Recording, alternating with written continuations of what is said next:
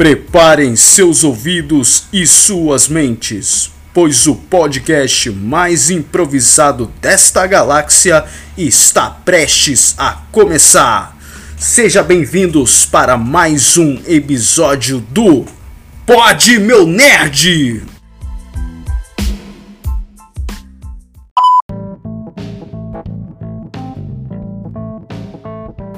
Gurizada, beleza? Tudo bom com vocês ou não, hein?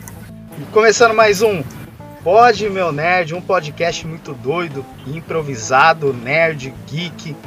Bom, hoje a gente vai falar de um filme muito esperado aí desse 2021, que é o nosso querido Snyder Cut. E para compor a nossa bancada aí, um cara que estava sumido aí há um tempo, mas não apareceu para gravar. Eliezer, se apresenta aí. Opa! Boa tarde, pessoal. Beleza? Caramba. Eliezer, você tava sumido aí, não, não apareceu no episódio de WandaVision, mas está aqui de volta pra gente falar de DC, né? Eu não apareci porque eu não assisti o bagulho, mano. tava, com medo, tava com medo de tomar uns spoilers aí, monstro. é, o Eliezer, o Eliezer é o seguinte, quando ele não assiste as coisas, ele vai lá e ele, ele, ele bloqueia a tua mente pra spoiler, não é isso? Eu sou anti-spoiler. Bom, e quem volta para nossa bancada aqui, um dos, um dos fundadores desse Pod Meu Nerd, um cara que estava sumido aí depois de alguns episódios. Quem comemora a nossa volta, a gente comemora a volta dele, Bob! O que, que você andou sumido, hein, Bob? E aí, galera, tudo bem, meus anjos? Tá todo mundo certo? Eu sumi porque eu fui resolver algumas coisas em Krypton, né? O Superman pediu ajuda e eu tava, tava rondando por lá. Mas estamos aí de volta. E bora. É, o Bob, é, o Bob ele tava sumido aí, foi ajudar o Superman, não é à toa que o Snyder Cut saiu porque o Bob colocou, colocou sua ajuda lá, hein? Com certeza, Bom, ele deu uma prensa lá no, na War. Deu, lá em Apocalipse? Oxe, é. rapaz, eu que tava lá. Ele chinchou a Warner. Chinchou mesmo, Bob? Oxe, comigo Bom, ninguém pode não. Mas enfim, você que está escutando esse podcast, você pode seguir lá o Pod Meu Nerd nas, nas principais plataformas de áudio aí, Spotify, Google Podcasts, Pocket Cast, Rádio Público, entre outras. E o nosso Instagram também, você pode estar seguindo lá, interagir com nós lá, que é arroba podmeunerd, para quem não sabe escrever aí, é POD meu nerd, para você estar nos seguindo, nos ouvindo e principalmente nos acompanhando aí e vamos interagir com nós, não é, galera? Demorou, filho. Bora. Bom, bom, mas enfim, vamos pro episódio que hoje a gente vai falar desse filme aí que me surpreendeu positivamente em relação à trama, em relação à enredo e principalmente a galera aqui da bancada. E aí, o filme, isso filme surpreendeu vocês? Sim, sim, me surpreendeu pra caramba. Surpreendeu você, Bob? Ah, não, sim, foi um filme excelente. Muito bom, muito bom. Enfim, vamos pro episódio aí, hein? Bora lá!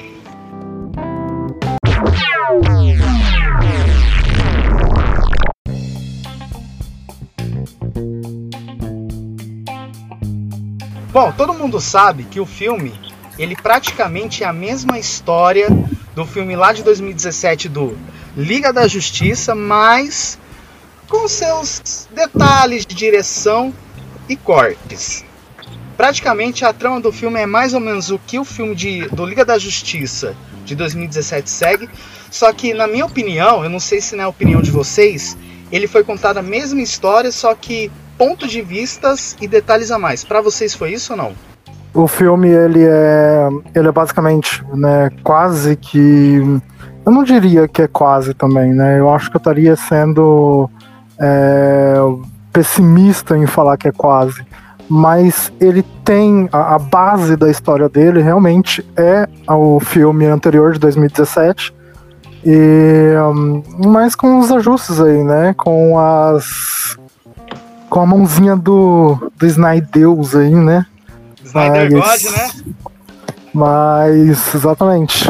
Mas ele traz muita coisa boa aí, muita coisa bacana que tornou o filme, tipo, é, excepcional, lendário.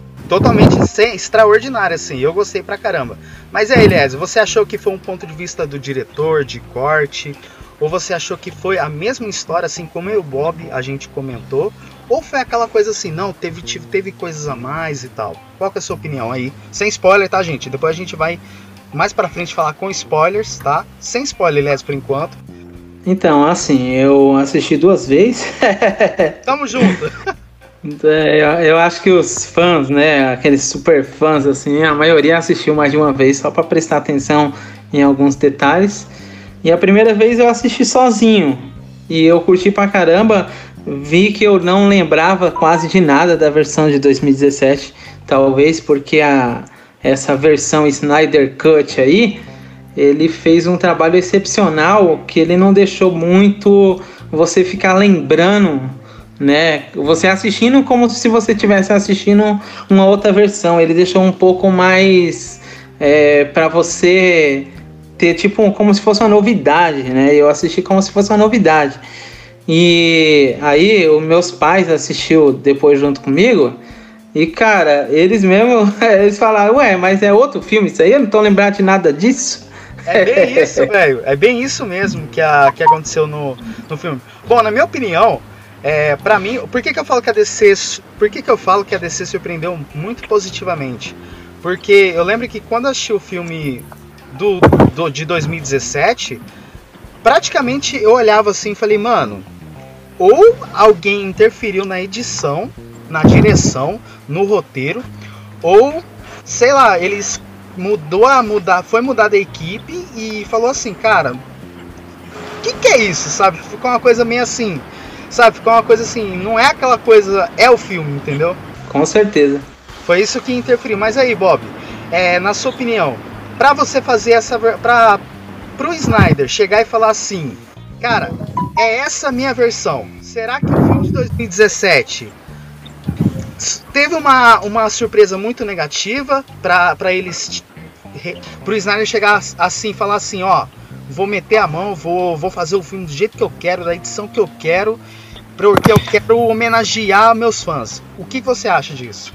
Ah, então, é, é, um ponto até interessante, porque um, o filme em si, né, é, foi o mesmo. É, eu acredito que na mente do, do Snyder, quando ele é, infelizmente teve que sair, né, por problemas pessoais aí, é, ele, na, na, acho que na mente dele, assim, no mais profundo da mente dele, ele sabia que o filme não ia ser o que ele tinha feito, o que ele tinha gravado.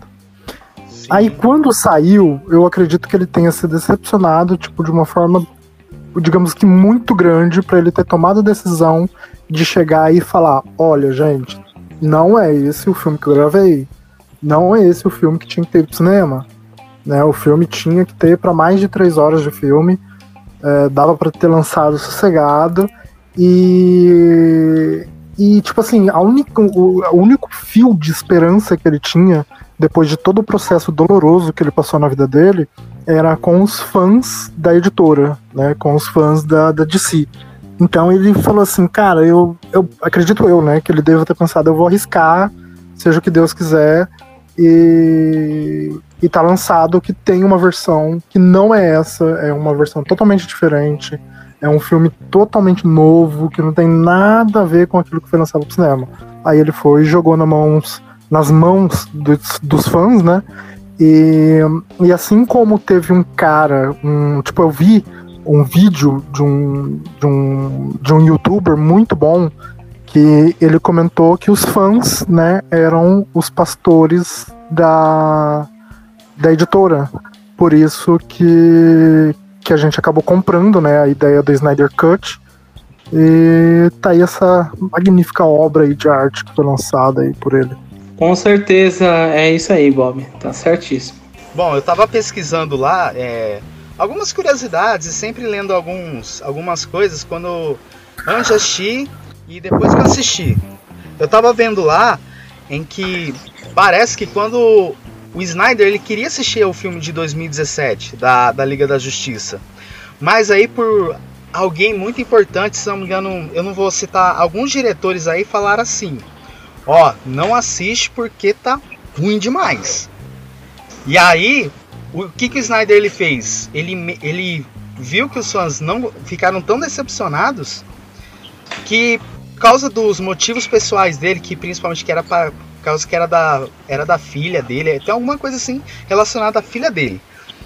Que aí, quando o Snyder, o Snyder decidiu voltar para Warner e falar assim, não, agora eu vou fazer do jeito que eu quero. Porque eu não sei se vocês sabem, o Snyder ele é muito conhecido por fazer grandes filmagens, né? Tanto que o Snyder, esse filme que a gente viu de, se não me engano, de 4 horas, cara, ele foi gravado então, é, o filme pronto em si, ele estava numa determinada, ele tava num determinado tempo e aí foi reduzido para 4 horas para ser lançado. Então meio que sofreram várias alterações. E eu tô achando que tanto que se você for assistir a versão estendida do Batman e do Superman, do, do Batman vs Superman, você vai achar que são dois filmes diferentes. Não sei se vocês acharam isso. Acharam em relação ao quê? Não, não... Ao filme do. É que o Snyder, o Bob, ele tem, a, ele tem essa mania assim. Não vou falar que é o Snyder, assim, mas Sim. como que ele se envolve com o projeto. Ele grava tanta cena, tanta cena, tanta cena, tanta cena, tanta cena, que por muitas vezes tem que sofrer uma determinada limitação. Mas aí, por causa de relação aos fãs, ele fez do jeito que queria. Lógico que ele queria fazer mais, né? Mas se você for pegar o Batman versus, versus Superman, se você pega a versão normal e a versão estendida para assistir, você vai falar que são filmes diferentes, porque faltam detalhes, entendeu? É igual que fizeram nesse Liga da Justiça. O Homem de Aço também foi a mesma coisa, se eu não me engano. Então, porque, é, tipo assim, no caso do, do é porque tem uma outra perspectiva em relação a isso que você comentou, Jonathan, que é o seguinte assim, tipo, minha opinião, é claro, né, não sou o dono da razão nem nada.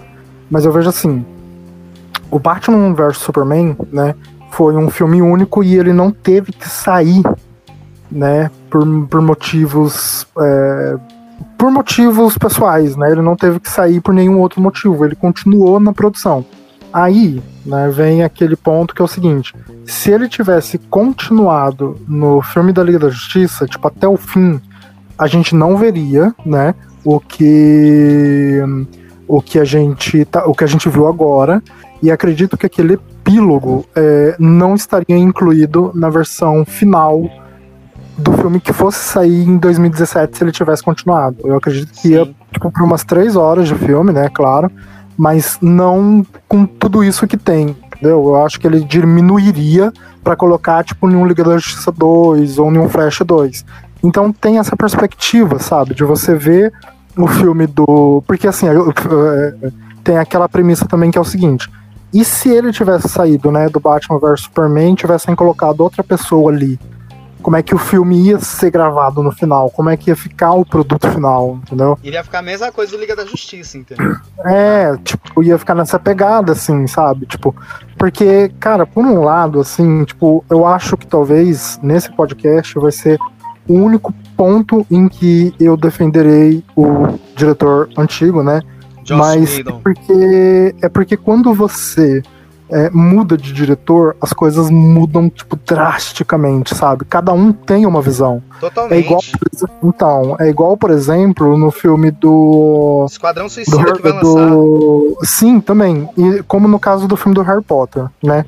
A gente tem o primeiro e o segundo filme, se eu não tiver enganado, é o mesmo diretor é, é, não muda. O terceiro filme já muda de diretor. E o quarto filme muda também.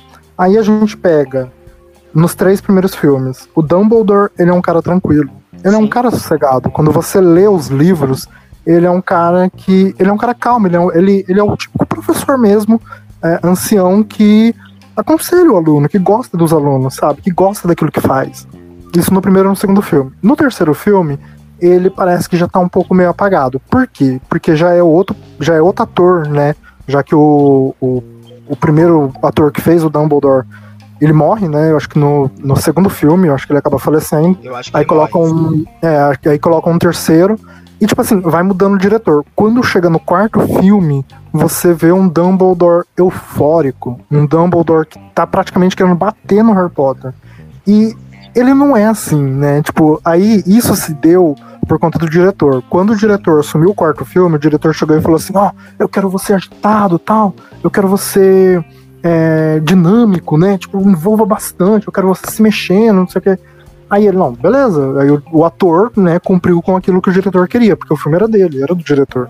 Né? Aí ele fez aquele Dumbledore estranho que a gente vê no quarto filme. Sim. Depois já muda e ele Já volta mais de e boa. assim vai. É igual quando o Kevin Feige, né, da Marvel em si, vamos, ele, ele é mais ou menos assim. Tem as produções rolando, só que ele tá lá supervisionando. E quando ele, quando ele, ele acha assim que alguma coisa tá fora, ele já vai lá e cutuca quem tá dirigindo, ó, tá saindo fora, entendeu?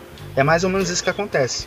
Não, sim, sim, até entendo. Aí, no caso do filme da, da Liga da Justiça, é tipo assim, eu, é, é complicado, porque o Josh Whedon, ele entrou, né, é, de um, ele tinha uma perspectiva diferente, ele tinha um pensamento totalmente diferente, né, ele vem, tipo, da Disney, ele vem de filmes mais, mais tranquilos, e a hora que ele chega num filme com uma carga tão pesada assim, é complicado pra ele, né, Sim.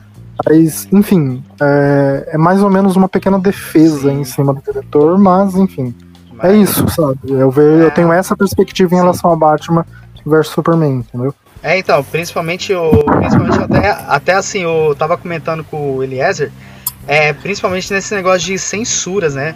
É, se você for pegar a, o Liga da Justiça 2017 e o. E o. E esse, cara, é, eu vou falar assim. É, não tem a atriz que faz a Mulher Maravilha?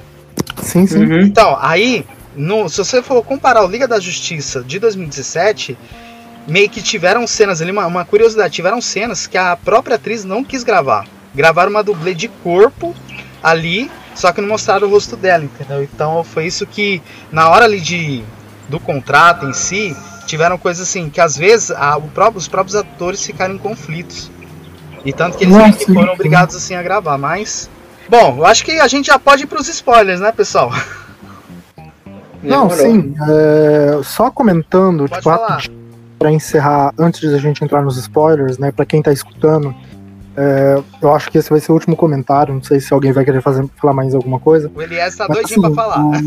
o- Mas o filme, ele, ele traz uma pegada totalmente diferente, né? Tem essa parte que o, que o Jonathan comentou, que, que tem essas cenas, né? Que, o, que quem gravou foi o Josh Whedon, que foi pro, pro filme.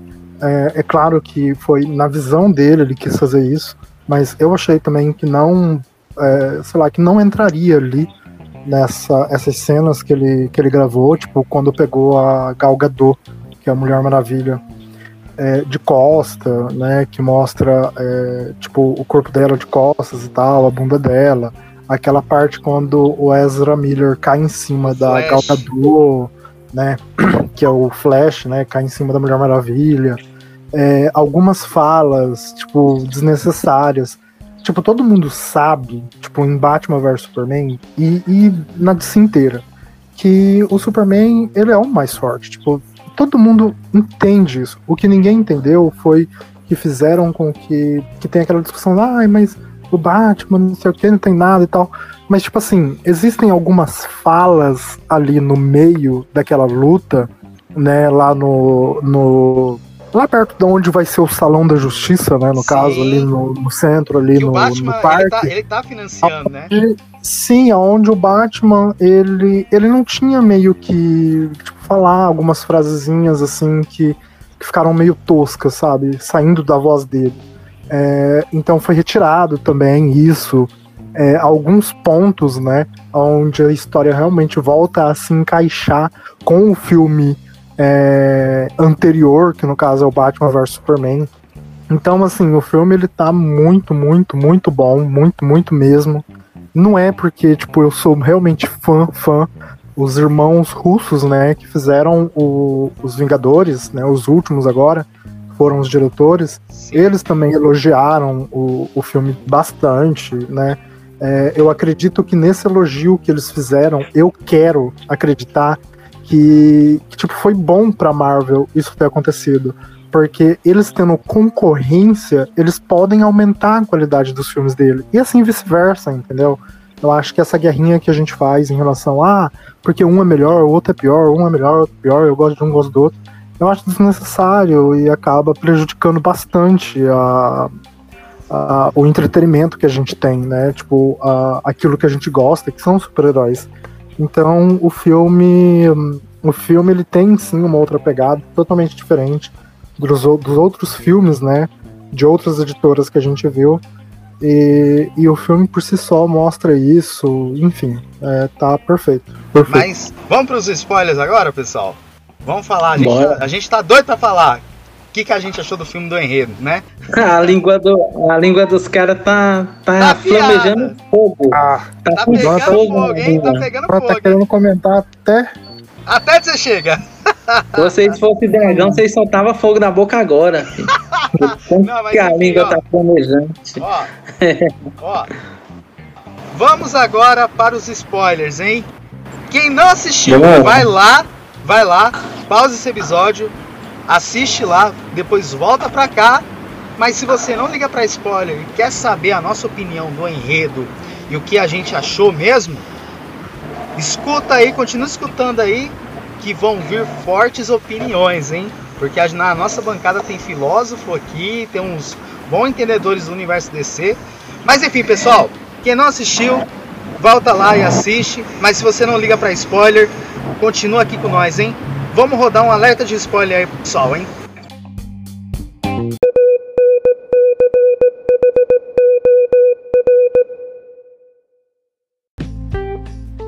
A gente começa lá, a gente sabe, o Bob Eliezer, que eu vou falar assim, que o alicerce ali da, da trama do Liga da Justiça é a origem do Cyborg. Eu vou falar o porquê que é a origem do Cyborg em si. Porque um exemplo, se você mostra lá que o Lobo da Steppe, é, ele foi atrás das caixas maternas e tudo, mas assim, você tem uma trama, cara, de uma, vou falar assim, de uma hora e meia só mostrando quem é o Cyborg.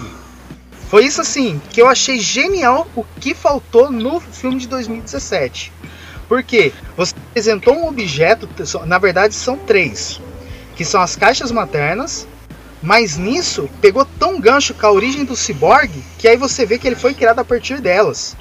Foi isso que me surpreendeu, porque no filme de 2017 precisava disso, mas ao mesmo tempo você tem um drama familiar entre o, entre o pai dele e o, e o próprio Victor Stone, que é o Cyborg. Então fazer esse link com a origem das caixas maternas, junto com a origem nessa uma hora e meia do filme do, da origem do Cyborg, cara, isso encaixou perfeitamente. Foi isso que faltou no, no primeiro filme. Não sei se vocês concordaram, mas é minha opinião. Não, sim, eu concordo é, 100%, né? Tava faltando um certo tipo de drama e que, que o Cyborg também para ganhar um, um destaque, né? Porque o Cyborg é conhecido pelo desenho animado, né? Da, do Teen Titans, também é conhecido... também é conhecido... Jovem Titãs e também é conhecido é, é, no, no universo da DC por ser apenas um integrante, um membro do Titãs. E a gente sabe o quanto o Cyborg ele é importante, o quanto ele é poderoso, né? Questão de teletransporte, questão de tecnologia, ele é muito fenomenal. E infelizmente ele era um personagem meio apagado no universo sério da DC, né? É, no universo da brincadeira, tudo bem, né? No universo da animação, ele tem lá o seu destaque, mas no universo sério, não tem nada falando sobre ele, né? Tem a tentativa da Liga da Justiça lá, versão 2017, mas mesmo assim ele apenas foi um participante do grupo. Ele não teve assim um, um papel de destaque 100% grandioso como foi na versão do Snyder Cut, né? Isso é uma certa verdade. Agora, o que me chamou a atenção nesse filme, o que fez com que eu raciocinasse algo que fosse um pouco diferente, né, do que os demais raciocinam, é o seguinte: eu sempre fui crítico da versão 2017 por conta, né, eu já comentei aqui nos episódios anteriores do Pod Meu Nerd, por conta do Lobo da Steppe, né? Não sei se vocês lembram, Tá, mas ó, tá no terceiro episódio de incoerências, o qual eu o qual eu fiz algumas piadas aí, mas quem quiser escuta lá, é o último tópico lá. Volta lá, escuta que tá muito legal, hein? Então, é, eu sempre fui crítico do Lobo da Steppe por ele ser um vilão não pensante, um vilão sem objetivos, um vilão que só quer fazer o mal. Na versão de 2017, você não vê assim uma, uma inteligência, você não vê nada, você só vê um, um cara fortão que chegou na Terra, quer dominar tudo tal, e, e, os, e a liga para barrar ele. Tudo bem que o bicho era poderoso pra caramba, mas não é nesse, nesse sentido que eu quero falar, mas sim na trama sobre o personagem. Se você for ver nessa Liga da Justiça versão Snyder Cut, você vê que ele tem objetivo, ele tem é, um, um certo sonho de conquistar o respeito, né, do seu superior. do seu líder, né? Seu superior, do seu líder, né, do seu general, né? Ele tem esse esse anseio de fazer isso aí. Olha que a Terra é apenas um dos planetas daqueles milhares que ele tem que conquistar para conseguir, né, essa esse respeito, essa devoção do seu mestre. Só que eu achei isso legal, porque eles acabaram subestimando a Terra, né? Não sabiam que na Terra já tinha é, acontecido, né, do Thanos, ou Thanos não, desculpa, do Darkseid. ah, eles são tão parecidos, né? É, é Vai, continua não, aí. Na edição, na, edição, na edição corta isso aí, vai. Não, nem precisa cortar, mas beleza. o Darkseid, cara, ele já foi derrotado no passado. E foi uma derrota histórica e também foi mencionado que foi a única vez que ele foi derrotado. E isso caiu, entre aspas, no esquecimento, né? Porque foi há milhares de anos atrás, então caiu no esquecimento. Então eu gostei da desenvoltura e do desenvolvimento do, do Lobo da Steppe, inclusive do designer. O design foi 100% melhorado, cara. O que, que foi aquilo? Aquela armadura lá fazendo aquelas, né, aqueles efeitos dela, tipo, como se fosse abrindo e fechando, foi sensacional. Para mim, o, o que os caras fizeram com ele já deu um upgrade, na minha opinião, e eu praticamente fez com que eu pirasse, cara, na boa, fez com que eu pirasse na adrenalina. E eu falei, caramba, mano, era isso que eu queria ver, era isso. Mais ou menos isso, pessoal. Eu vou deixar ah. o Bob brilhar assim, mas eu, eu, tava comentando com ele no, num dias aí, depois que a gente assistiu o, esse filme, no, no, acho que no primeiro dia, aí eu falei assim pro Bob, falei, Bob, eu tô na visão lá, da, lá das Amazonas, que estão contando sobre a história que o Darkseid invadiu a Terra. Aí ele me contou lá que o, aquele Darkseid de lança e tudo não é o Darkseid. Quem que é aquele cara, o, Dark, o Bob? O Darkseid? É o Bob. eu virei o Darkseid. Mas vamos lá. O...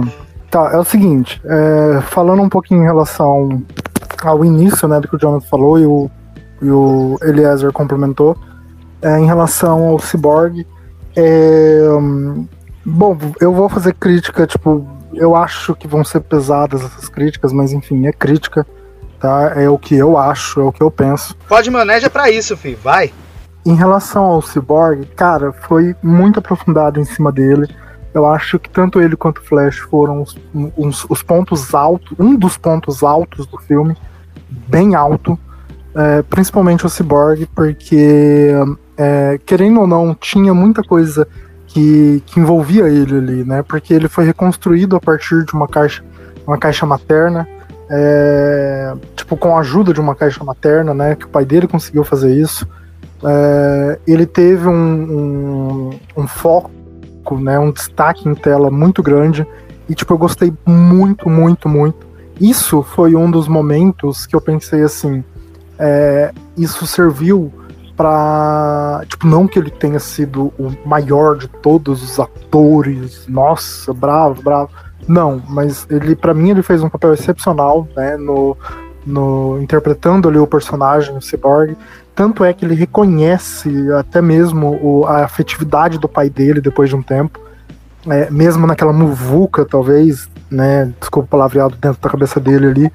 E, e isso serviu, né? Complementando, é, para de certa forma calar a boca do diretor. Porque todo mundo sabe, é, o, o ator, né? O Ray Fisher, eu acho que é Ray Fisher o nome dele, ele é veio. Ele veio a público dizer que ele sofreu né, é, abusos durante o processo do filme. A gente, tipo, é, vendo esse filme agora, a gente tem certeza que realmente aconteceu isso. Porque o destaque que ele tem no filme, naquela. Tipo, eu gostei do filme de 2017, tá? Tipo, eu vou falar, eu gostei porque eu gosto de filmes assim, mas é uma aberração, né? Então, esse filme, aquele filme de 2017, aquela aberração de 2017, onde mostra, tipo, sei lá, dois minutos de, de foco dentro do, do Cyborg, não, não é nada. Então, eu acredito que esse filme, é, o Zack Snyder e o Ray Fisher, ele pode mostrar como um chega para lá, né, no Josh Whedon, que ele, do qual ele fez, né, esses ataques eu, na época eu fiquei meio em dúvida se realmente foi ou não, mas depois de um tempo a Gal Gadot, ela também relatou esse tipo de coisa. O Jason Momoa, né, ele também relatou esse tipo de coisa que aconteceu.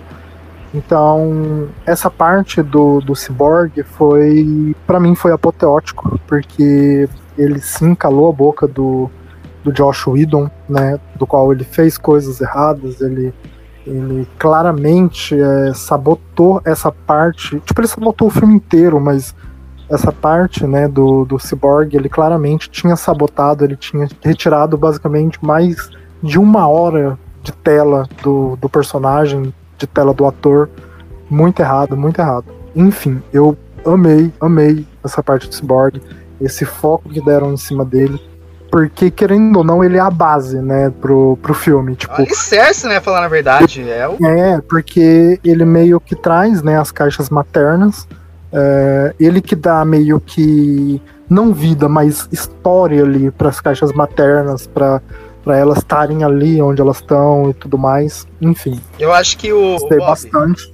Eu acho que o Bob, eu acho que nesse caso aí do Cyborg, de estar tá trazendo, de estar trazendo as caixas maternas, eu acho que isso se torna um motivo do que, que o Cyborg tá no filme. Porque o que, foi, o que eu entendi no filme de 2017 não foi mostrado isso. Só jogou que ele tem um drama ali familiar com o pai dele, que serviu, ah, eu te revivi a partir pelas caixas, pelas caixas maternas. Tá, mas como e o porquê Sim, disso que não foi explicado, entendeu? Não Sim, exatamente. E meio que acaba ali, sabe, essa participação do, do, do Cyborg lá em 2017 que ele foi, né, através das caixas e, tipo, fica por isso mesmo, sabe?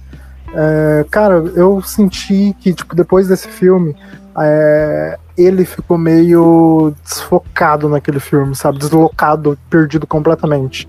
E isso se dá, né, devido à culpa do, do diretor.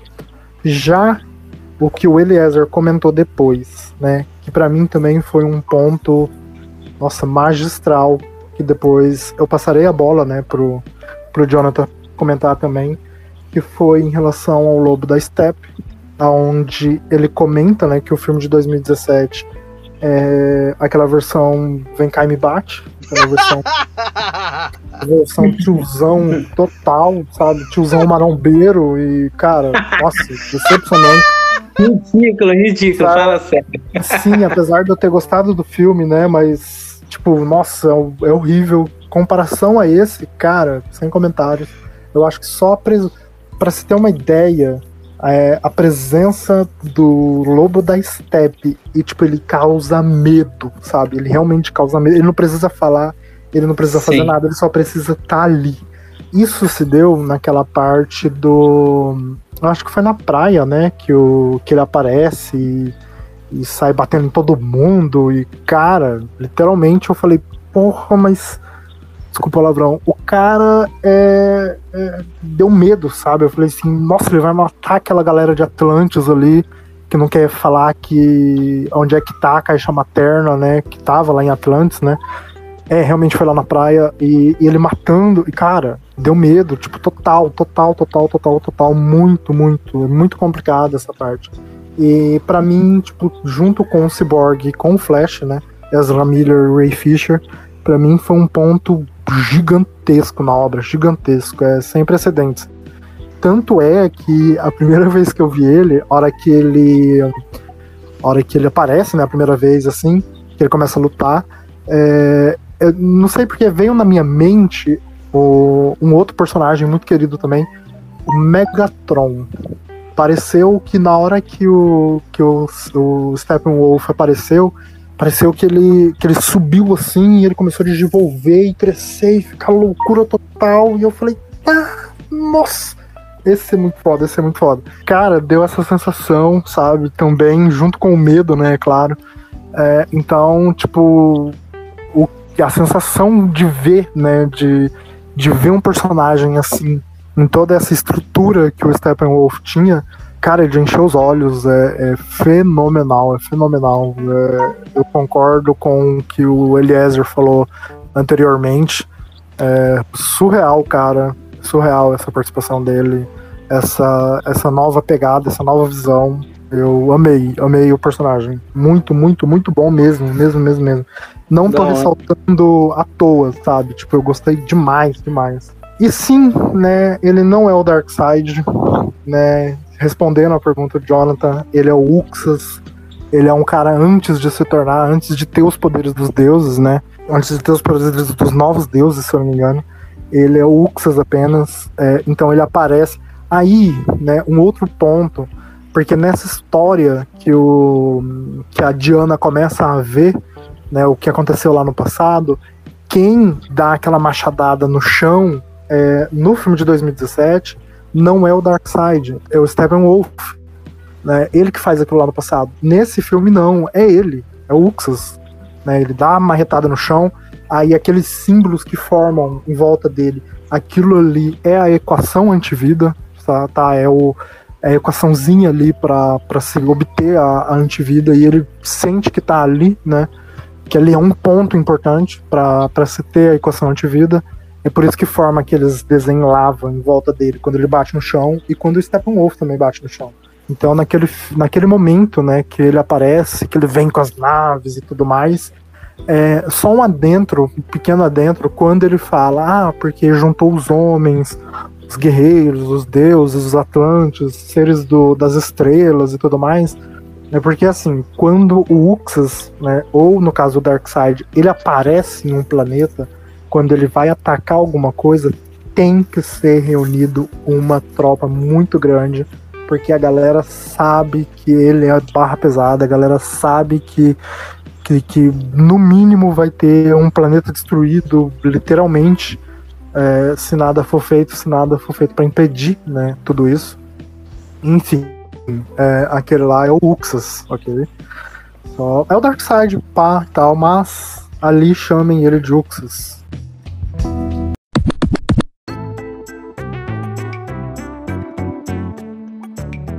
Olha, é, o enredo, cara, em si. Pode ele dar foi spoiler, genial. Tá? Pode, dar, pode dar spoiler aí, desde o início, tal, as referências. Pode dar spoiler. O enredo ele foi genial. O, o início do filme, diferente da versão de 2017, ele, ele foi alterado, né? É, inclusive, né? Não sei se, se salve erro, né? Se eu tiver errado, vocês podem me corrigir. Mas o é, que que acontece, né? No filme de 2017, o final né, foi esse início agora desse versão Snyder, Snyder Cut. Tô certo ou tô errado? A parte que o Batman está sonhando. Em 2017 o filme começa daquela forma, se eu não me engano. E dessa vez eles colocaram até o Coringa na versão do, do ator do Jerry, Jerry Leto. Cara, eu gostei pra caramba dessa observação final. Inclusive o Bob, agora eu vou citar direto o Bob, que é o maior, um dos maiores fãs de One Piece da nossa bancada. Ô Bob, aquela risada do Jerry Leto no final, hein? Ai, então. Mano, me lembrou muito One Piece, cara, aquelas risadas ridículas deles, mas da hora, né? É ridículo, mais da hora. Mas enfim, voltando, eu curti pra caramba porque o sentido do filme ele foi ele foi dado devido a essas essas variantes, por exemplo, morte do Superman. Superman morreu significa que o planeta sem ele não tem a mesma potência e não tem a mesma força, ainda que ele não seja um residente do planeta. O que para mim traz um pouco né, de, de reflexão, né? Antigamente se formava exércitos, é, tinha turmas que se reunia com outras turmas, exército que se reunia com outro exército, mas não tinha um, um Superman lá, né? Tinha Zeus, tinha o deus da guerra, enfim, mas não tinha um kryptoniano, se eu não me engano. Até porque o kryptoniano, o, o primeiro que residiu na Terra, foi o Superman. Eu tô errado, Bob? Ou, ou teve outro? Não, não teve. Não, não, tá certo, tá Não, certo. não teve. É que o, o- olha só, o que, que eu achei é que é que o, o planeta de Krypton não foi citado porque Krypton, ah, eu vou falar assim que foi um dos foi um dos ó, um dos mundos, foi um dos mundos que o Darkseid em si estava pretendendo visitar. Então uma coisa assim que eu fiquei muito é, se vocês podem até me corrigir se eu fa- se eu assim falar alguma uma, fazer uma pergunta meio meio equivocada. Por que que, vamos lá, quando o Superman ele é revivido pelas caixas maternas, certo? É meio que as, as caixas maternas, elas sentem medo de quem é kryptoniano. Foi isso, foi um ponto assim, que eu tava assistindo o filme, eu fiquei assim, cara, lá no final vai responder. Lá no final vai responder, lá no final vai responder. E quando menos espera, só falou assim, ó, tem medo e acabou. Foi uma coisa que eu não entendi até hoje. Quem puder aí me explicar, brilhem aí na resposta. Tá, então é o seguinte. Em relação à pergunta do, do Eliezer. é, não, tipo, não tinha, né, Kryptoniano ali, porque quando o Darkseid resolveu invadir a Terra, isso foi há milhares de anos atrás. A Diana, ela nem tava viva ainda, tá ligado? Ela ainda nem tinha nascido, tipo, nem nada, ela nem tinha, ela nem tinha sido planejada, né, pra poder estar viva. Aí, tanto é que colocaram uma referência ali, tipo, de um lanterna, né, de um lanterna verde ali, que provavelmente ele não é do setor, daqui do setor da Terra, ele não é desse setor, e, e apenas fizeram uma referência para colocar alguém, tipo, do, das estrelas, assim, para poder vir e para ajudar a defender. Até aquilo eu gostei, sabe? Apesar de ter colocado um primata e tudo mais, até aquilo eu gostei.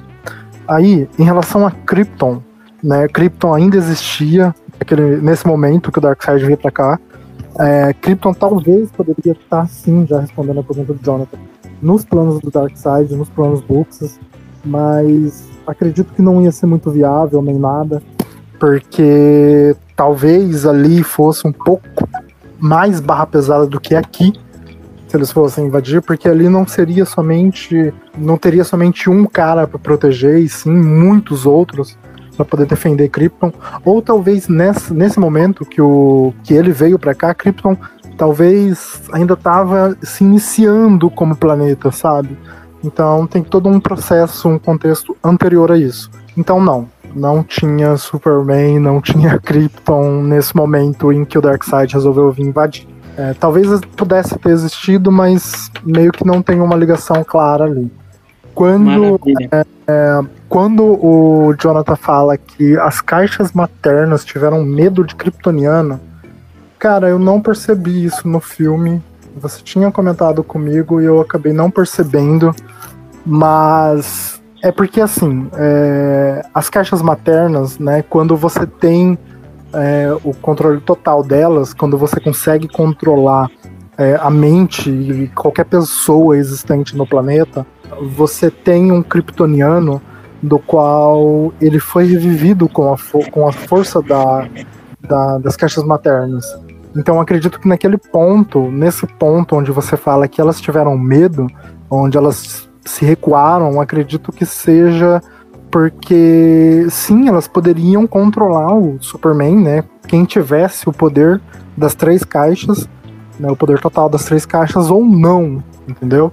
Porque naquele momento, e já né, dando um embasamento para responder também o que o Eliezer comentou, então, tipo assim, é, dava para controlar ou não, eu quero dizer que, tipo assim, o Superman, naquele momento em que ele segura aquele, aqueles, aquele esqueleto, né, no- no- nos braços e tal, que no caso é a, a Lois Lane, é naquele momento que o Darkseid coloca a mão no, no ombro dele, naquele momento o Darkseid meio que tem o controle dele, mas isso é porque o Superman se deixou levar pelo momento, tipo, ele, ele, ele quis aquilo ali, sabe, o que o, aquele conforto no ca, aquele, entre aspas, aquele conforto que o Darkseid estava dando para ele, né? Então ele meio que se deixou levar ali, tipo, tudo bem, né? Eu não tenho mais nada a perder, seja o que Deus quiser, seja o que o o que o Darkseid quiser, eu vou seguir o lado dele, né? Aí o Eliezer comentou que, ah, porque o filme começa ali naquela parte, filme de 2017, né, que você tinha comentado, que começa ali naquela parte do sonho do Batman. Naquele, o sonho do Batman é no Batman vs Superman, que ele tem esse sonho, onde ele vê o Ezra Miller, né, o Flash, correndo e falando que a chave é a Lois Lane. Isso é o, é naquele momento em que o Superman vem, consegue achar a galera ali que tá reunida, ele vem ali pra Terra, aí todo mundo se prepara, né? A Era, a, a Era não, a, a Mera, ela se prepara ali, aí ela meio que se prepara ali, a Mera, né? Ela meio que se prepara para poder lutar o, o Flash para correr, que daí desce, né, o capacete nele, o Batman, o, o, o Coringa e tudo mais. Aí o, os olhos do, do, do Superman brilham. Aí nesse né, que pega fogo ali, que é o laser dele, né? Aí nesse momento é o que acontece lá naquele sonho. Que daí eu acredito que antes do Batman morrer, porque o Batman morre ali, o Batman fala, vai Flash, né? Tipo, corre Barry. É aquele momento em que o Barry volta. Aí o Barry vem para o presente, que no caso é naquele filme do Batman vs Superman, e, e a hora que o Flash fala para ele que é, a chave é a Lois Lane, pro Bruce Wayne, fala pro Bruce Wayne, né? E é nesse ponto, entendeu? No Liga da Justiça, eu não lembro se o Batman chega a sonhar com alguma coisa ou não, lá no filme de 2017, né? Então, tem esse ponto aí. Não, que é ele bacana. não sonha, ele não sonha. É, então, entendeu? Aí nesse filme é, do Liga da Justiça, lá no prólogo, né, que é a sexta parte do filme, é onde o Batman, antes de morrer, pede pro Barry voltar no passado para avisar ele que a chave é a Lois Lane, que daí seria para impedir a Lois Lane de morrer, né? Que seria no caso para impedir o que aconteceu do Darkseid vir para Terra e tudo ser destruído e tudo mais. Que seria quase Já um o Jared- flashpoint, né? Que- que É, mais ou menos isso. Sim. Perdão Aí-. Não, de boa. Aí naquela parte que o Eliezer falou em relação ao One Piece. Só um adentro, eu também gostei muito desse Coringa. É, ele passa o. é, tipo assim, ele não. é, ele ainda pra mim não é o melhor, mesmo ali eu tendo gostado dele no filme. Mas ele foi muito melhorado, eu gostei bastante. E ele passa aquela intenção de caos, né? Diferente, sei lá, do. Esquadrão Suicida. É, é diferente daquele Esquadrão Suicida, diferente do Cavaleiro das Trevas, diferente do que foi mostrado nos outros filmes. Eu senti, é, tipo, cada um tem um ponto bacana. Eu senti nesse do Jared Leto, do Liga da Justiça do Snyder Cut, eu senti que ele é um cara que pode trazer o caos a qualquer momento. Ele é um cara que tá decidido a matar, literalmente. Exato. Os outros, no caso do, do, do Cavaleiro das Trevas, eu não sinto isso dele. Ele é muito bom, eu gosto, eu amo demais aquele Coringa, mas eu sinto que ele é um pouco mais psicológico, sabe? Tipo, ele é mais estratégico.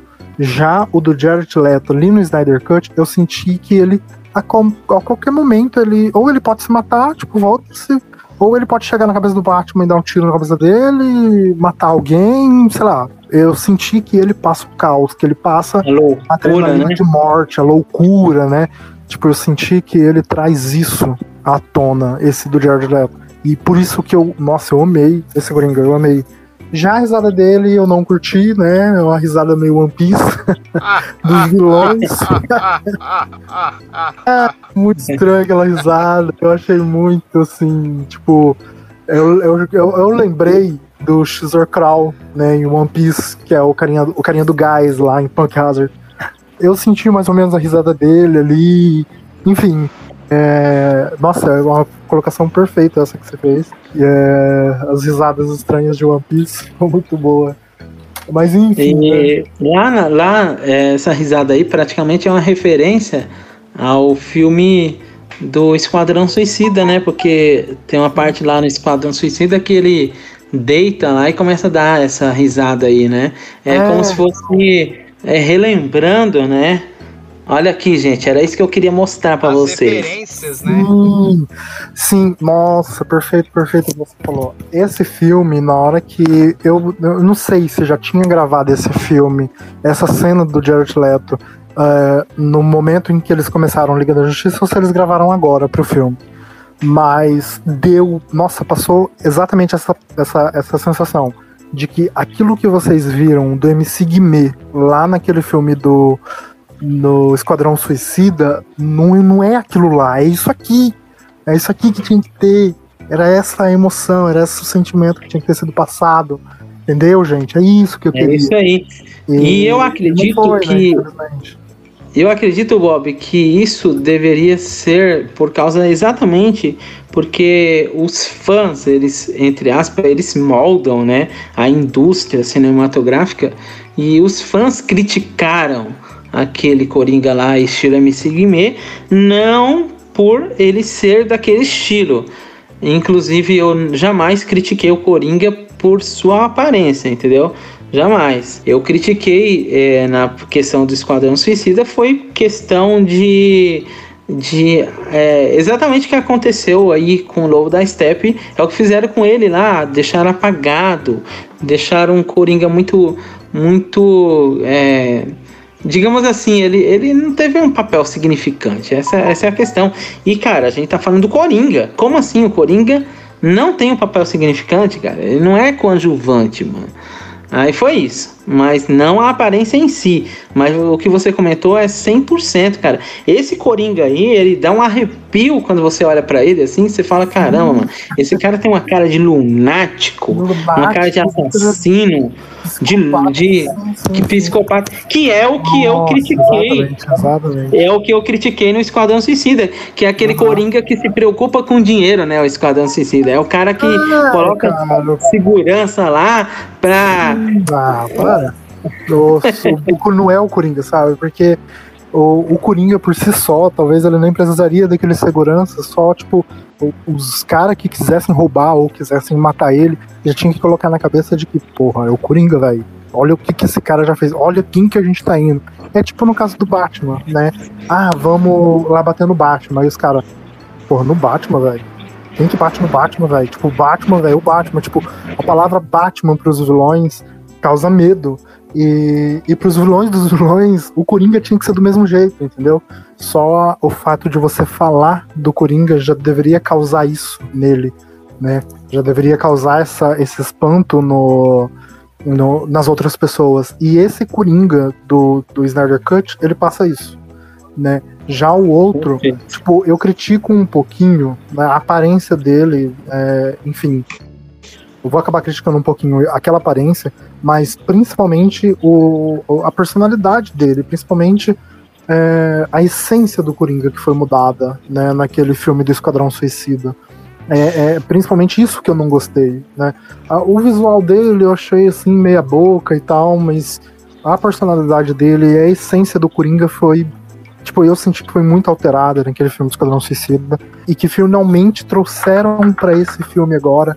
E depois desse filme eu fiquei pensando, eu falei, poxa, por que, não fazem um filme agora do Ben Affleck, né, como Batman, e traz o Coringa do George Leto? Né? Simples. Coloca ele ali. Simplesmente. Aí Cara, seria perfeito. nossa, Ah, mas- agora seria perfeito, porque antes, é, quando falassem em trazer o Leto pro Coringa, cara, eu ficaria com o pé atrás. Nossa, antes demais, desse demais. Tanto que eu Elias, a gente comentou sobre o ator lá no episódio 6 sobre filmes de 2021, que ele vai interpretar um, um, vilão meio tenebroso aí, mas enfim. Mas quem quiser escuta lá, o episódio 6, que tá muito legal, que a gente fala sobre esse ator aí. Que, cara, o, o- é que nem eu falo, o, o Leto, ele é um ator, cara, foda. Desculpa aí o palavrão, Com ele é um ator muito foda. Mas aí o problema daquele Coringa lá foi, foi aquela história. Tinha de tudo pra dar certo, mas por causa de problemas de roteiro, quiseram enfiar a mão ali no roteiro, que, que estragaram aquele Coringa. Agora, quando veio aquele Snyder, esse Snyder Cut, mano, e, e a hora que eu vi, mano, as imagens do Jared Le, do, do, do Leto, mano, eu falei, rapaz, ou vai ser um Coringa assim, meio. que eu tô achando que vai ser bem tenebroso, ou vai ser um Coringa do Esquadrão Suicida 2.0. Cara, sabe o que, que eu imaginei? Eu imaginei assim, o Leto chega pro, pro Snyder, coloca as mãos entrelaçadas e fala, por favor, cara, por favor, deixa eu dar minha, minha versão, não era aquilo lá que o povo assistiu, não.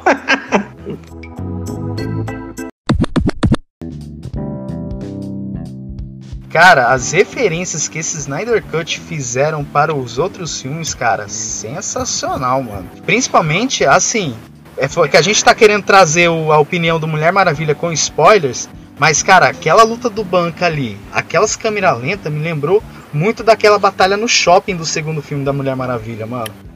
Aquela, aquele exagero de câmera lenta, close pra Mulher Maravilha defendendo, ela fazendo pose assim, cara, sensacional as, essas referências. Não sei se vocês perceberam isso. Uhum. É, voltando lá no Cyborg, assim que a gente meio que a gente diminuiu os spoilers do filme junto com os comentários, a gente misturou tudo. A Warner junto DC, cara, adora fazer referência, principalmente a Warner nesses canais aí, tudo de HBO, essas coisas assim.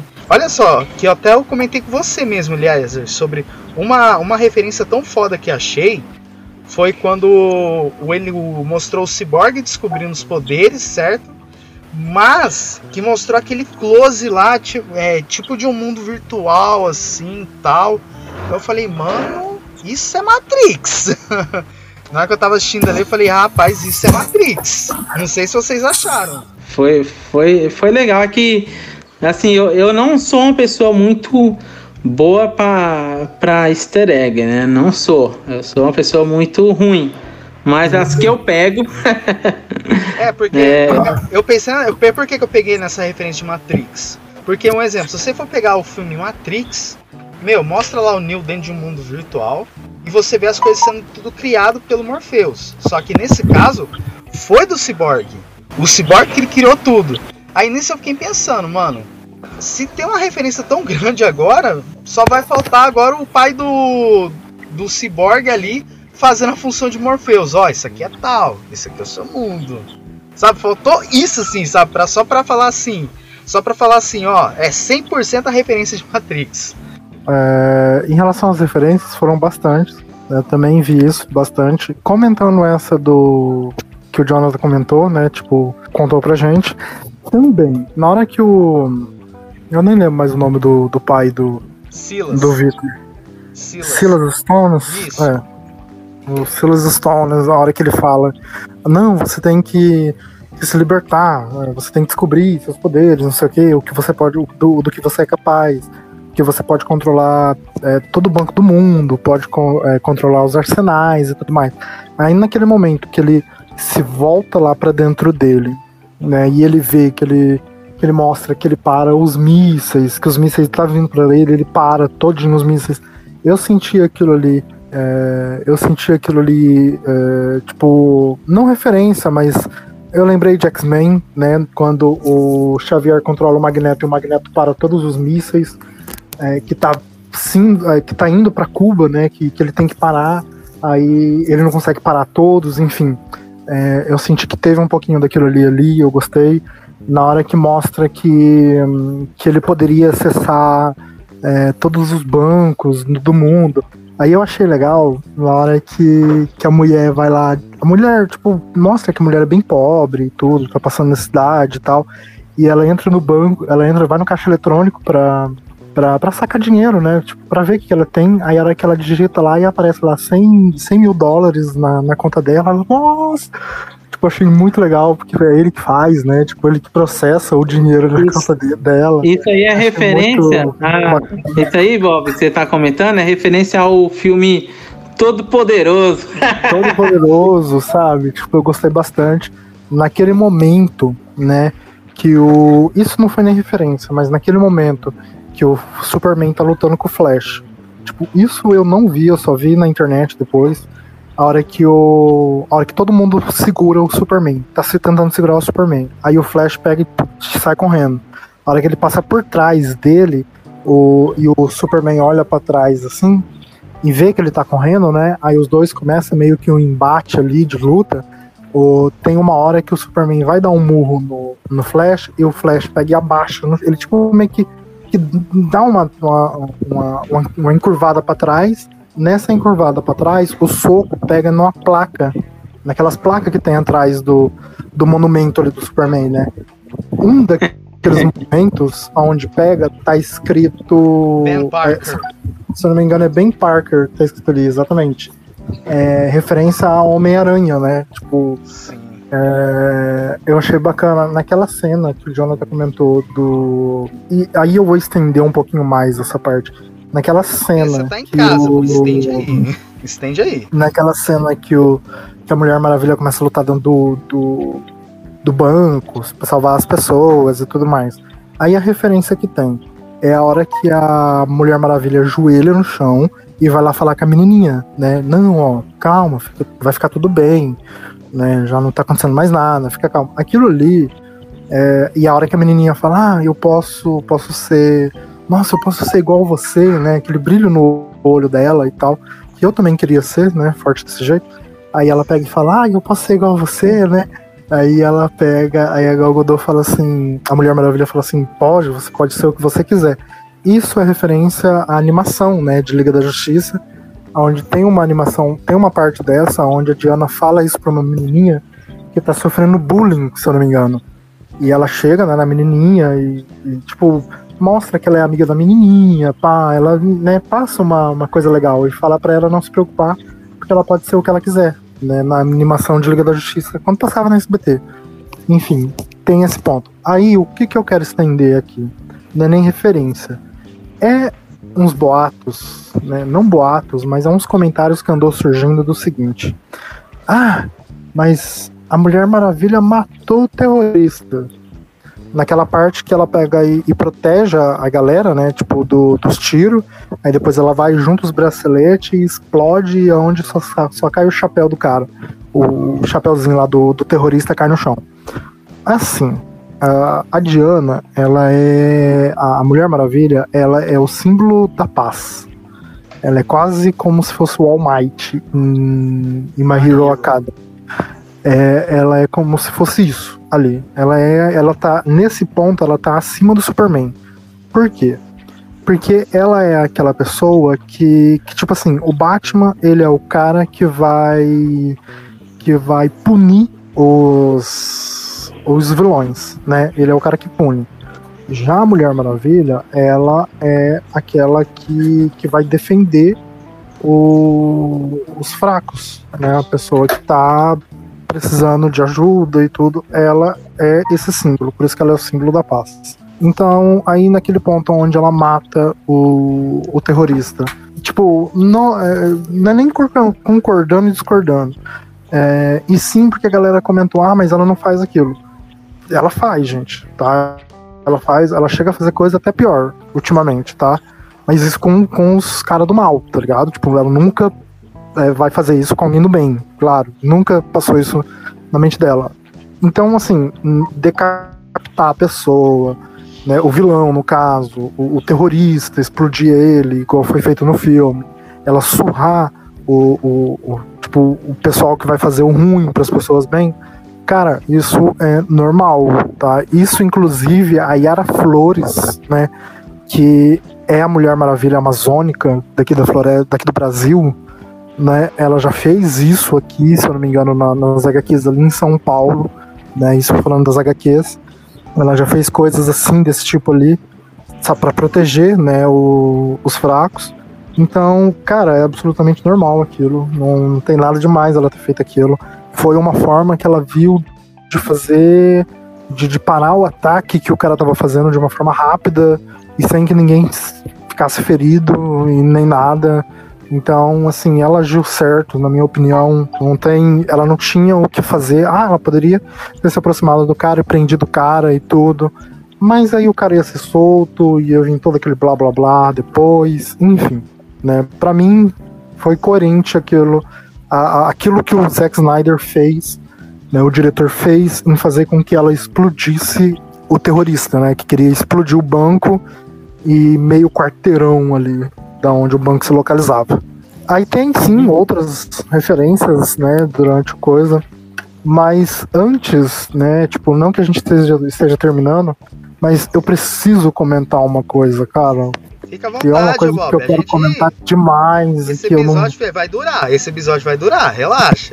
e que eu não Fala aí. posso. E que eu não posso deixar passar. Que eu preciso fazer isso. Assim, eu sou um mega fã do Batman. Demais, bastante. Eu gosto bastante do personagem, né? É, seu é meu personagem favorito na DC? Cara, não. Tem um cara que pra mim tá superior a ele em tudo. E que pro Batman também, pra esse cara, pro Batman, esse cara também é o super-herói completo, o máximo de todos os super-heróis. E que pra ele também tá acima do Superman, né? E que o Superman também já falou que esse cara tá acima dele também. Que é um cara, meu Deus do céu. Enfim, eu gosto do Caçador de Marte. Pra mim, Nossa. ele é o maior de todos os super-heróis. Cara, a aparição dele no filme, mano, eu. Cara, primeiramente a Sim. coisa assim, eu achei muito enigmático, mano. Foi igual o Coringa que a gente comentou, que foi muito enigmático. Você vê, pô, será que é um cara lunático? Já que nesse caso você pensa ali, mano, como que esse cara vai ajudar? Se ele pode disfarçar? Mas eu tô achando assim que se, que se tiver mesmo próximos filmes, se tiver próximos filmes a lá Snyder, Snyder Cut, né? É, eu acho que ele vai ser mais ou menos é como.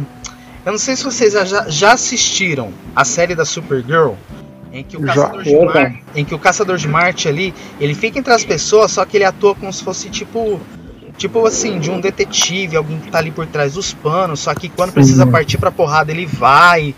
Eu acho que é mais ou menos isso que ele vai funcionar nos próximos filmes, se for confirmado, entendeu? Uhum. Não sei qual que é a opinião de vocês. Olha, quando apareceu o Caçador de Marte, eu vi a, a referência pura ao Caçador de Marte da Supergirl. É, inclusive, no Brasil, o dublador foi o mesmo, né? O mesmo dublador brasileiro que fez o Caçador de Marte do filme, né? Do Snyder Cut, é o mesmo dublador que faz Caçador de Marte lá na série da Supergirl. E, cara, eu achei legal. Não, não achei assim, tipo. Não, eu, eu curto pra caramba o Caça- Caçador de Marte, mas eu curto ele mais, muito mais nas animações da DC, né, do que num filme. Até por causa que nas animações a participação dele na Liga da Justiça é 100% é, fundamental. Sem ele, a Liga não é o que é, né? Praticamente isso. Mas no filme, assim, é uma participação curta, talvez seria um início da história dele na liga, né? Aí faria.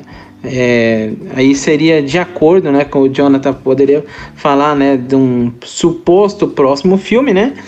Ele apareceu lá, tá como espectador, né? Aquela pessoa que é, só, tá, só tá observando, tal, tal, tal, mas que vai se engajando com a equipe da liga e que em um outro filme poderia ser um dos personagens principais, né? O cara, para mim, ele é fundamental, né? Gostaria de ver mais participação dele, né? Não apenas uma pequena participação, mas uma grande participação. Mas eu concordo com vocês nessa parte. É, o que eu gostei, ou, ou Eliezer, foi. Eu acho que Bob, você pode até me interromper assim.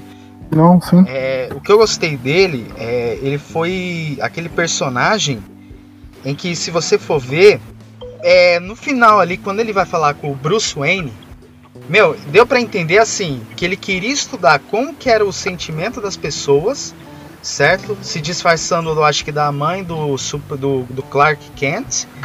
E depois ele do nada virou um oficial que vai numa missão ali. E aí depois você vê ele meio que. É, ele de verdade assim e falar assim pro Bruce Wayne, ó, eu queria. é, eu queria saber se vocês querem uma ajuda. Então eu percebi que ele estava querendo as- estudar as emoções ali de, de alguns personagens chaves. Pra depois que quando precisar dele mesmo, a liga inteira vai saber que ele vai estar infiltrado ali no meio dos humanos, sendo, sendo é, tomando forma de um agente, alguma pessoa assim. E aí depois na hora que precisar ir para ação, ele não tem uma participação, mas ele ser aquela participação chave, entendeu? Então, vamos lá. Dele é o seguinte. Tipo, eu vi tanto no, em um vídeo, né, quanto eu acabei lendo uma coisa ou outra, que é o seguinte. Ele meio que um, que era um cara, é, que era um cara. Que, tá, falando em relação aos spoilers, a hora que ele aparece, né, a hora que a Marta aparece para poder conversar com a Lois, falar, oh, não volta, né, vai ficar tudo bem, né, você não pode ficar apegada à morte, né, vamos, supera, porque ele ia querer que você fizesse isso, e tá, enfim. Aí a hora que ele sai, né, e ele revela ela é o caçador, nossa, tipo, eu pirei. Eu enlouqueci, eu achei muito foda e ficou muito bom. Aí, beleza, né, tranquilo. Aí a hora que chega no final, a hora que ele aparece, né, tipo, ele é o final do, de tudo, a hora que ele aparece para falar não, é, vocês podem contar comigo, que eu tô na Terra a partir de hoje tudo mais, enfim. Nossa, sensacional, dando já, né, é, um gancho, tipo, todo aquele epílogo já é um gancho para um segundo filme, para uma segunda parte. Aí, beleza. Lindo, lindo, lindo, lindo. Pirei, pirei. Aí, o que eu quero comentar é que é o seguinte: quando, né, essa galera do, dos caçadores lá, dos marcianos, é, tipo, eles são dotados, né, de, de super força, de tudo aquilo que é mostrado, de tudo aquilo que é feito, de tudo, de tudo aquilo que, que o caçador mesmo, que o Ajax tem, né, de, de foda, os outros marcianos também têm. Aí, o ponto dele é que é o seguinte, os marcianos, eles conhecem eles conhecem, tipo, de código salteado a equação antivida. Eles sabem como ter a equação de vida, eles sabem como ter esse, isso tudo, né? Do que o Darkseid quer. Começa neles, entendeu? O ponto de partida da equação antivida é deles, é completamente dos marcianos. Aí, olha que foda, tipo, a ligação. Porque o Zack Snyder, ele é muito bom. Aí, ele jogando, né, o caçador ali é, tipo assim, não foi o Darkseid, né, que matou o, os marcianos, o povo ali do, do, do Ajax, né, do John Jones. E quem acabou fazendo isso foram os marcianos brancos, enfim. Mas no caso do Ajax, né, por ele ser um marciano, ele conhece a equação antivida. Claro que ele não sabe, né, da existência ali que o Darkseid está vindo ali para para Terra nem nada mas o Darkseid já foi, né, o Uxas no caso, já foi para Marte. O Darkseid não, o, se não me engano foi o Desad, ele já foi para Marte para trás da equação antivida e ele conseguiu essa equação para levar, né, de volta pro, pro Darkseid e apresentar para ele. Por isso que o Darkseid acabou conseguindo essa equação para ele, enfim. Então, esse é, é, o ponto principal do caçador, entendeu? Ali na trama. É claro que ele é super forte, super velocidade, lemente, não sei o que, transforma, não sei o que, não sei o que, não sei o que. Mas o ponto pra história em si, né? Não só no momento em que ele ajuda, é esse. Que ele pode. Que ele tem, né, a chave para a equação antivida. E que ele. E que ele pode ser um cara.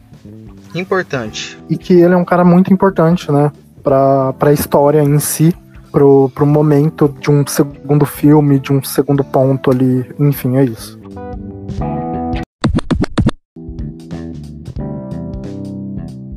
Vamos lá pra batalha final, que para mim foi uma batalha muito foda. Pra mim, cara, foi uma batalha assim, sem, sensacional. É o que eu gostei muito, cara. Olha só o que, que eu gostei. A gente sabe que no Aquaman, no início, ele é um personagem assim que eu achei fraco lá no Liga da Justiça de 2017. Mas, quando chegou no Snyder Cut, cara, ele mostrou ser tão poderoso, mano, que. Que quando eu vi lá, mano, o Lobo da Steppe invadindo a Atlântida ali, para querer pegar a caixa materna que ficou com os Atlantes, e ele praticamente dá um sarrafo, mano, no Lobo da Steppe. Eu falei, rapaz, e o cara tava sem o tridente ainda, hein? Quer dizer, o cara tava com o tridente, mas ele. Ele, vou falar assim, o cara pegou e foi na mão com, com o Lobo da Steppe, mano. E aí, quando chegou lá pro final, em que você tem, cara, uma participação tão foda dele, cara, que ele, eu vou falar assim, meu, que ele, ele ajuda a equipe assim, cara, em, em, bas, em bastante coisa, mano, principalmente com seus poderes. Eu não sei se vocês acharam isso, a participação do Aquaman. No caso do Aquaman, eu acho que tipo, foi muito boa a participação dele.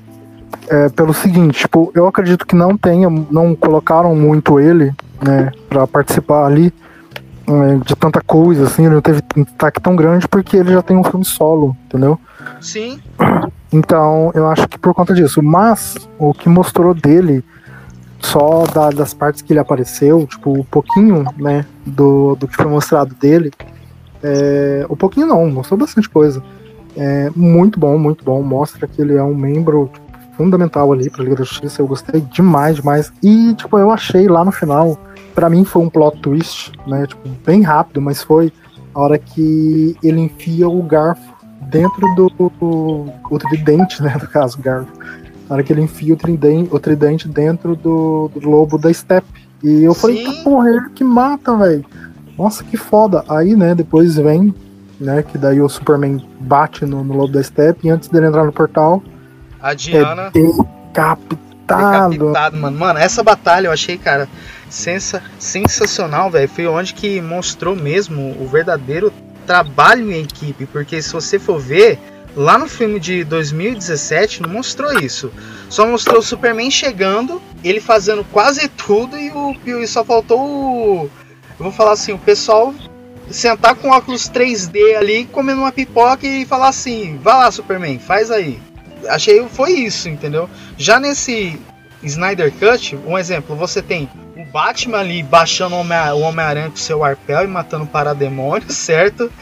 E aí lá dentro da câmera, da câmera ali onde tá o Lobo da Steppe implorando lá pro Desad para a volta do Darkseid e tudo, você tem ali, cara, todo mundo batendo para demônio no Lobo da Steppe e tudo.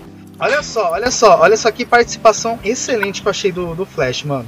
Por isso que eu falo que tem que ter um Flashpoint nesse, nesse universo Snyder muito doido. Porque quando o Flash ele descobre que ele pode voltar no tempo, naquele momento em que revive o Superman, cara, e naquele momento e ele faz isso de novo, para fazer isso num Flashpoint, cara, e, e, mudar de novo a história, cara, seria sensacional. Seria mais um adicional que ele poderia estar tá fazendo.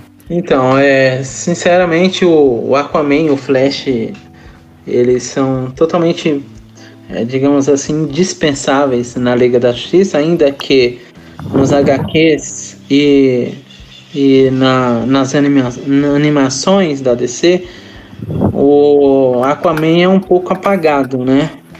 Infelizmente. Um personagem tão, tão legal, tão importante e apagado. Talvez pelo que o Bob citou, né? Na questão de ele já tem um reino lá para proteger tal para comprar a guerra dos humanos, aí seria mais um compromisso para ele. Inclusive isso foi demonstrado no próprio filme dele, né? Mas assim, ele é bem apagado nas animações e, e eu acredito que eu sinto falta disso. E eu vi. É, talvez eu tenha gostado por causa que eu já assisti o filme do Aquaman e quando você assiste, você pega carisma pelo personagem, né? Você assiste na Liga da Justiça de 2017, você não pega tanto carisma. Mas quando você assiste o filme do Aquaman, você fala: caramba, mano, esse cara é, bateu certinho de acordo com a personalidade do personagem que ele pegou. O Jason Momoa, né? Jason Momoa foi muito conhecido por fazer a, a, série do Game of Thrones. Então o cara ele já tem um histórico bom, mas quando ele pegou Aquaman para fazer o filme, nossa, cara, ele acertou 100%. É, o Eliezer, só complementando assim, o que eu achei, tá? É, cara, o do Aquaman, a diferença assim que eu achei na versão do 2017 e nessa versão do Snyder Cut, que eu acho que vai sofrer muita. Não é que eu não vou falar, vai sofrer assim, ret... um pouquinho de retcon. Mas assim, o Aquaman em 2017, a gente vê que ele é um cara meio sarcástico, meio irônico, sabe? Aí quando, aí, quando você vê o filme solo dele, ele continua naquela pegada. Agora, você vai assistir o Snyder Cut, parece que isso foi meio que tirado. Eu não sei se foi o próprio Snyder que quis isso, certo? O próprio diretor, de, perdão falar o nome dele, ou se houveram problemas maiores ou se a proposta do Snyder Cut foi isso. Não sei a opinião de vocês, mas é, eu acho que se se, se complementar, vamos, vamos lá. Se você for pegar o Liga da o, aquele final em que o Aquaman vai voltar para casa dele, voltar pro pai dele e tudo, e aí você chegar num filme solo dele, ele tem uma pegada meio irônica, manter aquela pegada irônica, eu, eu, vou, eu vou achar muito estranheza se falar assim, não, o filme do Aquaman ele é sequência do Snyder Cut. Porque o cara ele é, ele é meio sério e tudo, não é irônico. Sabe? Então foi onde que eu achei que vai ter umas interferências e eu não sei se, se vão lançar nota avisando sobre isso. Mas é minha opinião. Então, cara, é exatamente sobre isso, porque é, lá no, no Liga da Justiça 2017 deixou muito em aberto de como seria a personalidade dele. E por estar em aberto, ele poderia interpretar de qualquer forma que ele fizesse e poderia ficar bom, né? Agora com a, com a interferência do Snyder Cut fazendo essa versão do, do Aquaman, é, fica entre aspas, né, que meio definido como que ele é, né? É, inclusive, eu estranhei, né, a personalidade dele no filme do Snyder Cut. Estranhei ele sendo aquela pessoa muito agressiva é, com Batman daquela forma, tal. Tudo bem que é, é, pela lógica ele deveria agir daquela forma mesmo, né? Mas eu achei ele muito agressivo, sabe? Tipo, caramba, mano, calma aí. É, Não sei se vocês sentiram isso. Eu acho que faltou aquela coisa seguinte, mano. É, porque um exemplo. A gente sabe que o Aquaman nas animações, nos quadrinhos e tal, ele é uma história. Já quando chegou no filme em si, solo dele, e naquele Liga da Justiça, e mostra aquele cara inônico, meio assim, comédia, meio comédia. E aí, mano, você vê Snyder Cut voltando para uma personalidade mais séria. E eu fiquei desconfortável ao assistir. Eu fiquei muito desconfortável. Não sei se vocês é, acharam isso. Eu senti estranheza, sim. Senti. Eu senti muita agressividade da, da personalidade. E isso me causou, sim, uma estranheza, mas claro que não estragou nada na obra tal, mas eu senti, sim, essa estranheza. Mas, enfim, né, pessoal? Oh, mas o que vocês acharam daquela batalha final, hein? O seguinte, aquela, aquela luta, né, do Superman a galera toda, quando ele volta, pá. Tipo, uma coisa extremamente, nossa, impactante que na minha visão teve. Tipo, como é que um diretor, como que um diretor, meu Deus do céu, ele consegue mudar aquela cena do Flash de voltando no tempo, correndo, velocidade da luz e tudo e tudo mais, pra um carroceiro empurrando uma, um carro e falando Dostoiévski e, tipo, totalmente tosco aquilo que aconteceu né, no outro filme de 2017 para esse para essa cena mitológica que teve, né? Enfim, é, cara, é, é, claramente uma sabotagem, uma grande sabotagem em cima do filme do que fizeram, principalmente nessa no, nos pontos, né, de pico foda assim que eu acho que tem. Perdão o palavreado. Pode então eu acho muito, muito assim, tipo não falta, é, é tipo é claramente sabotagem né? Enfim, aí, é, aí chega aquela cena, né, final, onde todo mundo luta e tudo mais, tipo aquele ponto máximo onde o onde o, onde é cortado, né, a cabeça do do lobo da steppe e ele não consegue se redimir das cagadas e da traição que ele fez pro Darkseid, mostrando que o Darkseid decide vir para a Terra, né? Ele sai é, que ele tá para fora do multiverso, no caso, e ele entra para os universos para chegar aqui na Terra. E, cara, é lendário, sabe? Lendário.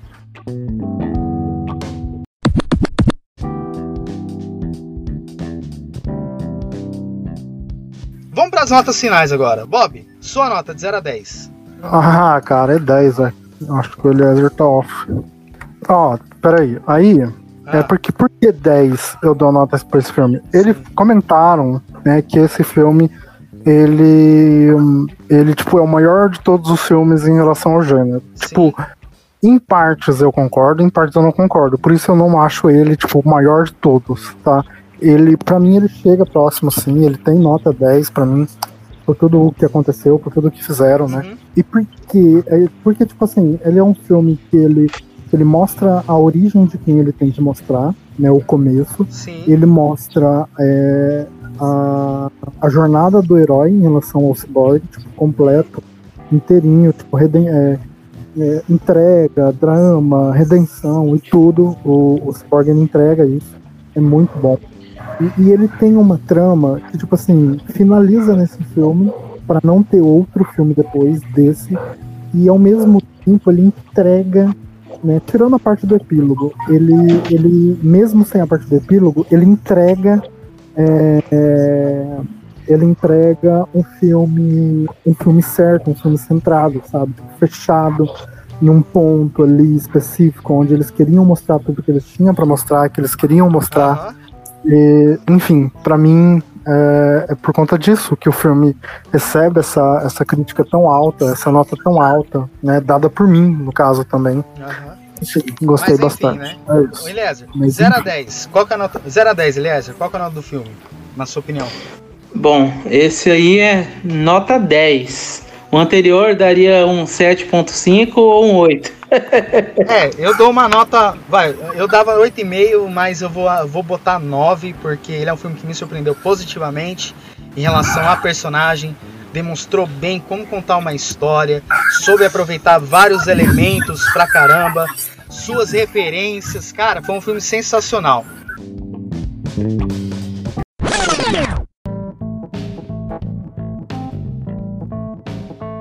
Eu gostaria de agradecer a todos vocês aqui da bancada que participou de mais um episódio do universo estendido da DC Comics em parceria com a HBO e dirigido por Snyder Cut, quer dizer, não exatamente Snyder Cut, mas é, é um jargão que a gente está utilizando para chamar o, o diretor, né? Enfim, gostaria de agradecer vocês de ter participado e gostaria de dar um abraço para todas as pessoas que estão escutando e fique atento que logo a gente vai ter novos episódios do Pod Meu Nerd. Essa é a minha parte, pessoal. Certo, Bob. Alguma coisa para falar mais aí?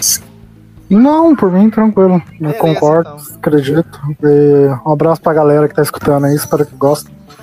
É isso aí, galera. Bom, é, para quem quiser nos ouvir aí, a gente está nas principais plataformas de áudio: Spotify, Google Podcasts, Pocket Casts, é, a Rádio Public. Bom, e se você aí não sabe como achar nós nessas plataformas, digite, digite lá Pod Meu Nerd, POD Meu Nerd, tudo junto. E segue o nosso Instagram, que a gente tá interagindo com vocês lá, a gente você a gente aceita sugestão de temas, procura lá, arroba POD Meu Nerd ou Pod Meu Nerd no Instagram, que a gente vai trocar uma ideia lá, aceitar sugestões de temas e tudo mais. Pessoal, pessoal, eu espero que vocês tenham gostado desse episódio, que foi um episódio muito foda. Bob, agradeço aí por você ter voltado na bancada aí. Eliezer, agradeço aí pela presença. E Tamo tudo junto. mais, tudo mais, tudo de bom para vocês, galera. Até mais, pessoal. Boa tarde.